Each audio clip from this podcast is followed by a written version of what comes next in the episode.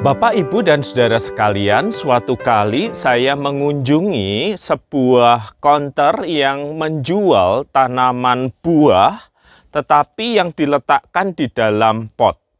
Tabulam pot, begitu singkatnya. Kami membeli beberapa tanaman buah yang ada dalam pot karena kami tertarik melihat buah-buah yang bisa muncul begitu lebat, walau hanya dipelihara di dalam pot. Kami membeli beberapa dan menaruhnya ke pastori.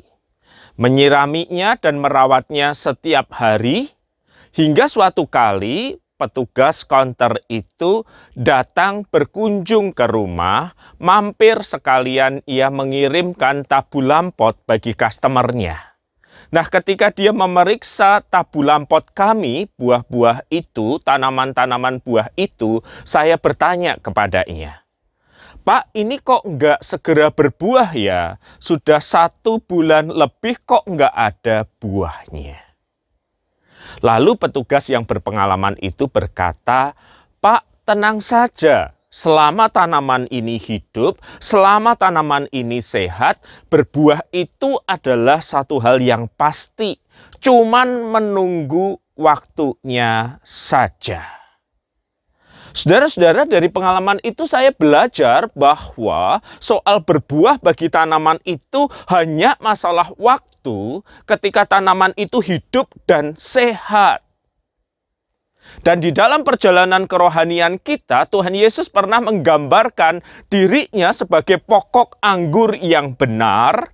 Dan selama kita tinggal di dalamnya, selama kita melekat pada pokok anggur itu, Alkitab mengatakan hal yang relatif sama, bukan? Bahwa kita akan menghasilkan buah. Hanya masalah waktu saja ketika kita tinggal di dalam dan bersama Yesus, maka kita akan menghasilkan buah. Tetapi apa yang dimaksud dengan tinggal di dalam Yesus, saudara-saudara? Di dalam bacaan Injil yang kita baca tadi, Tuhan Yesus mengatakan kalimat yang seperti ini. Yaitu barang siapa tinggal di dalam aku, dan ini membuat kita berpikir, Tuhan Yesus sekarang ada di surga. Dia bertahta di surga. Bagaimana caranya supaya kita bisa tinggal di dalam dia? Kita tahu apa artinya tinggal. Tinggal berarti hidup bersama, hidup menetap. Lah Tuhan Yesus ada di surga, kita menjalani hidup di dunia. Bagaimana kita tinggal di dalam Kristus yang ada di surga?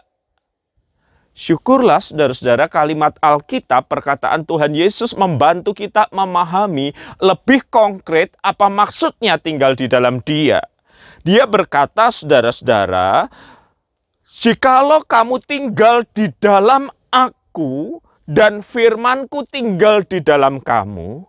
Nah ini penjelasan yang lebih konkret lagi, yaitu tinggal di dalam Kristus berarti tinggal di dalam firmannya.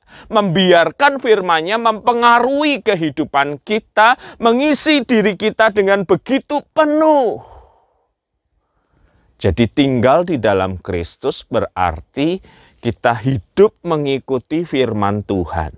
Sedemikian rupa firman Tuhan itu mempengaruhi kehidupan kita sehingga Tuhan Yesus berani berkata di ayat yang ketujuh, "Jikalau kamu tinggal di dalam aku dan firmanku tinggal di dalam kamu, mintalah apa saja yang kamu kehendaki dan kamu akan menerimanya."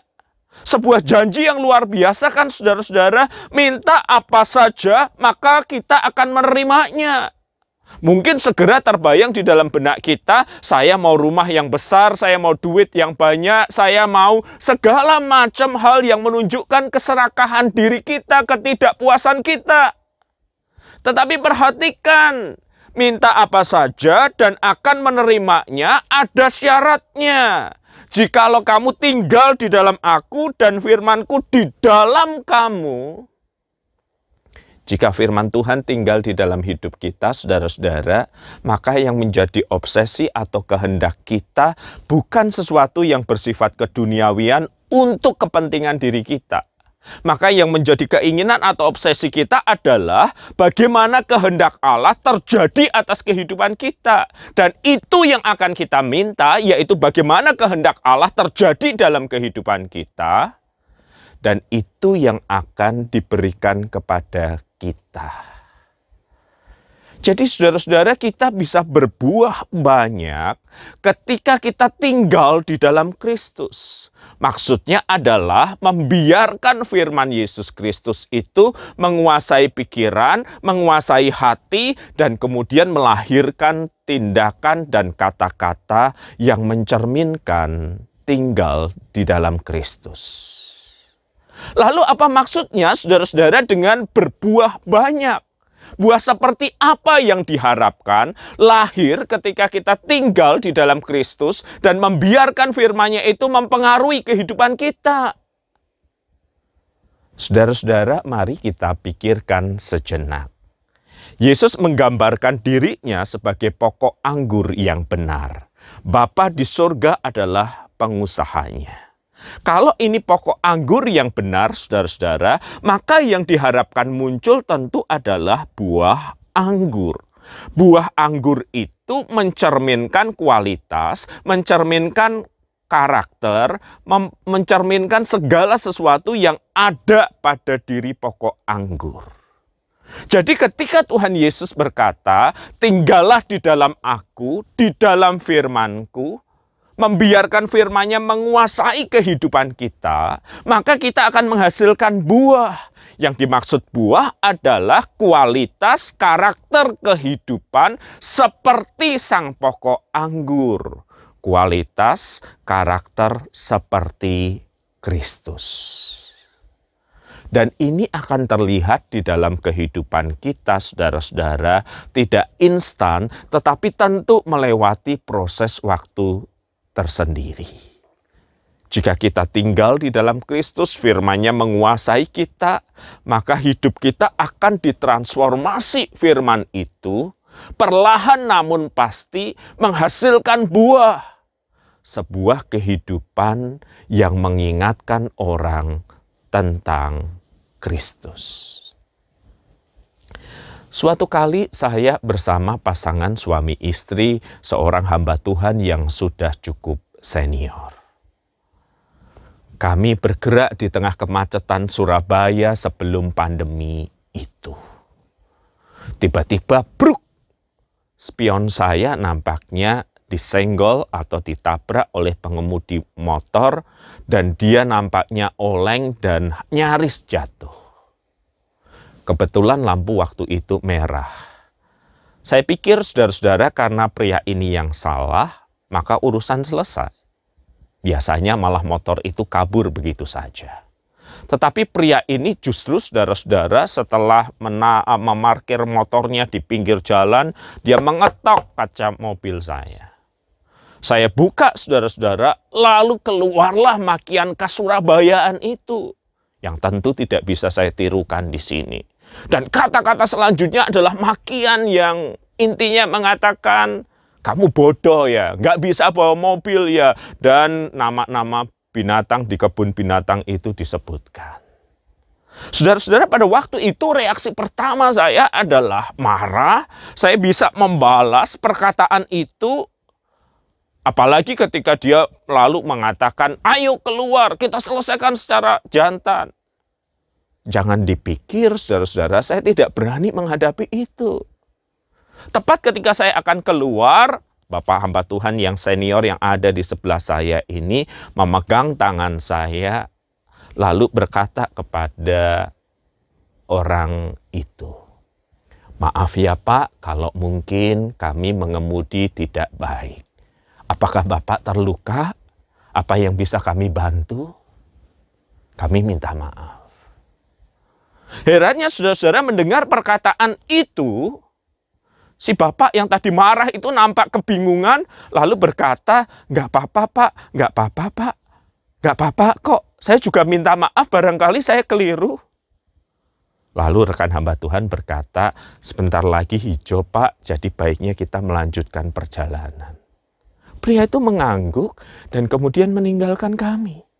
Saya kagum dan terpesona dan berkata bagaimana mungkin dalam situasi seperti ini Bapak bisa setenang, sebijaksana itu. Istrinya yang di belakang berkata, Pak WP, Bapak ini kalau di tempat kami tinggal, di kampung kami tinggal, disebutnya Pak Yesus.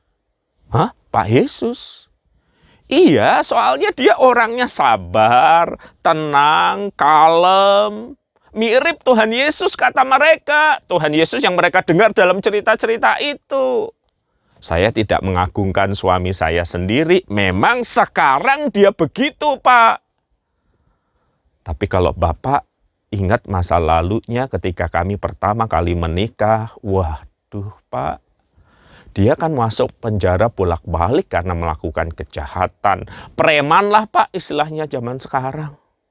Tetapi sejak dia menerima Kristus dan kemudian masuk ke STT, berkenalan dengan saya, saya mulai melihat ada perubahan di dalam hidupnya. Firman Tuhan itu sungguh hidup di dalam dirinya. Tidak sempurna, tetapi orang bisa melihat Kristus hidup di dalam dirinya. Si bapak cuma tersenyum lalu berkata, ya enggak sebagus itulah. Tetapi istrinya berkata, enggak, kamu memang berubah banyak. Saudara-saudara, di mana buah itu paling mudah terlihat? Keserupaan dengan Kristus sebagai hasil tinggal berinteraksi dengan Kristus di level kehidupan mana yang paling mudah dilihat selain di dalam keluarga? Orang mengenali, suami atau istri melihat, anak, mertua, menantu mengenali perubahan yang terjadi di dalam kehidupan kita akibat kita tinggal di dalam Kristus. Perlahan namun pasti kualitas Kristus hadir di dalam diri kita. Pada level atau tingkat mana lagi saudara-saudara buah itu terlihat? Pada level hidup bersama di dalam masyarakat sebagai komunitas gereja. Apakah orang mengenal gereja sebagai komunitas orang yang hanya beribadah? Ataukah mereka melihat di dalam gereja ini ada aktivitas seperti yang Yesus lakukan bagi masyarakat? Belas kasih, kemurahan hati, pertolongan, pengorbanan diri.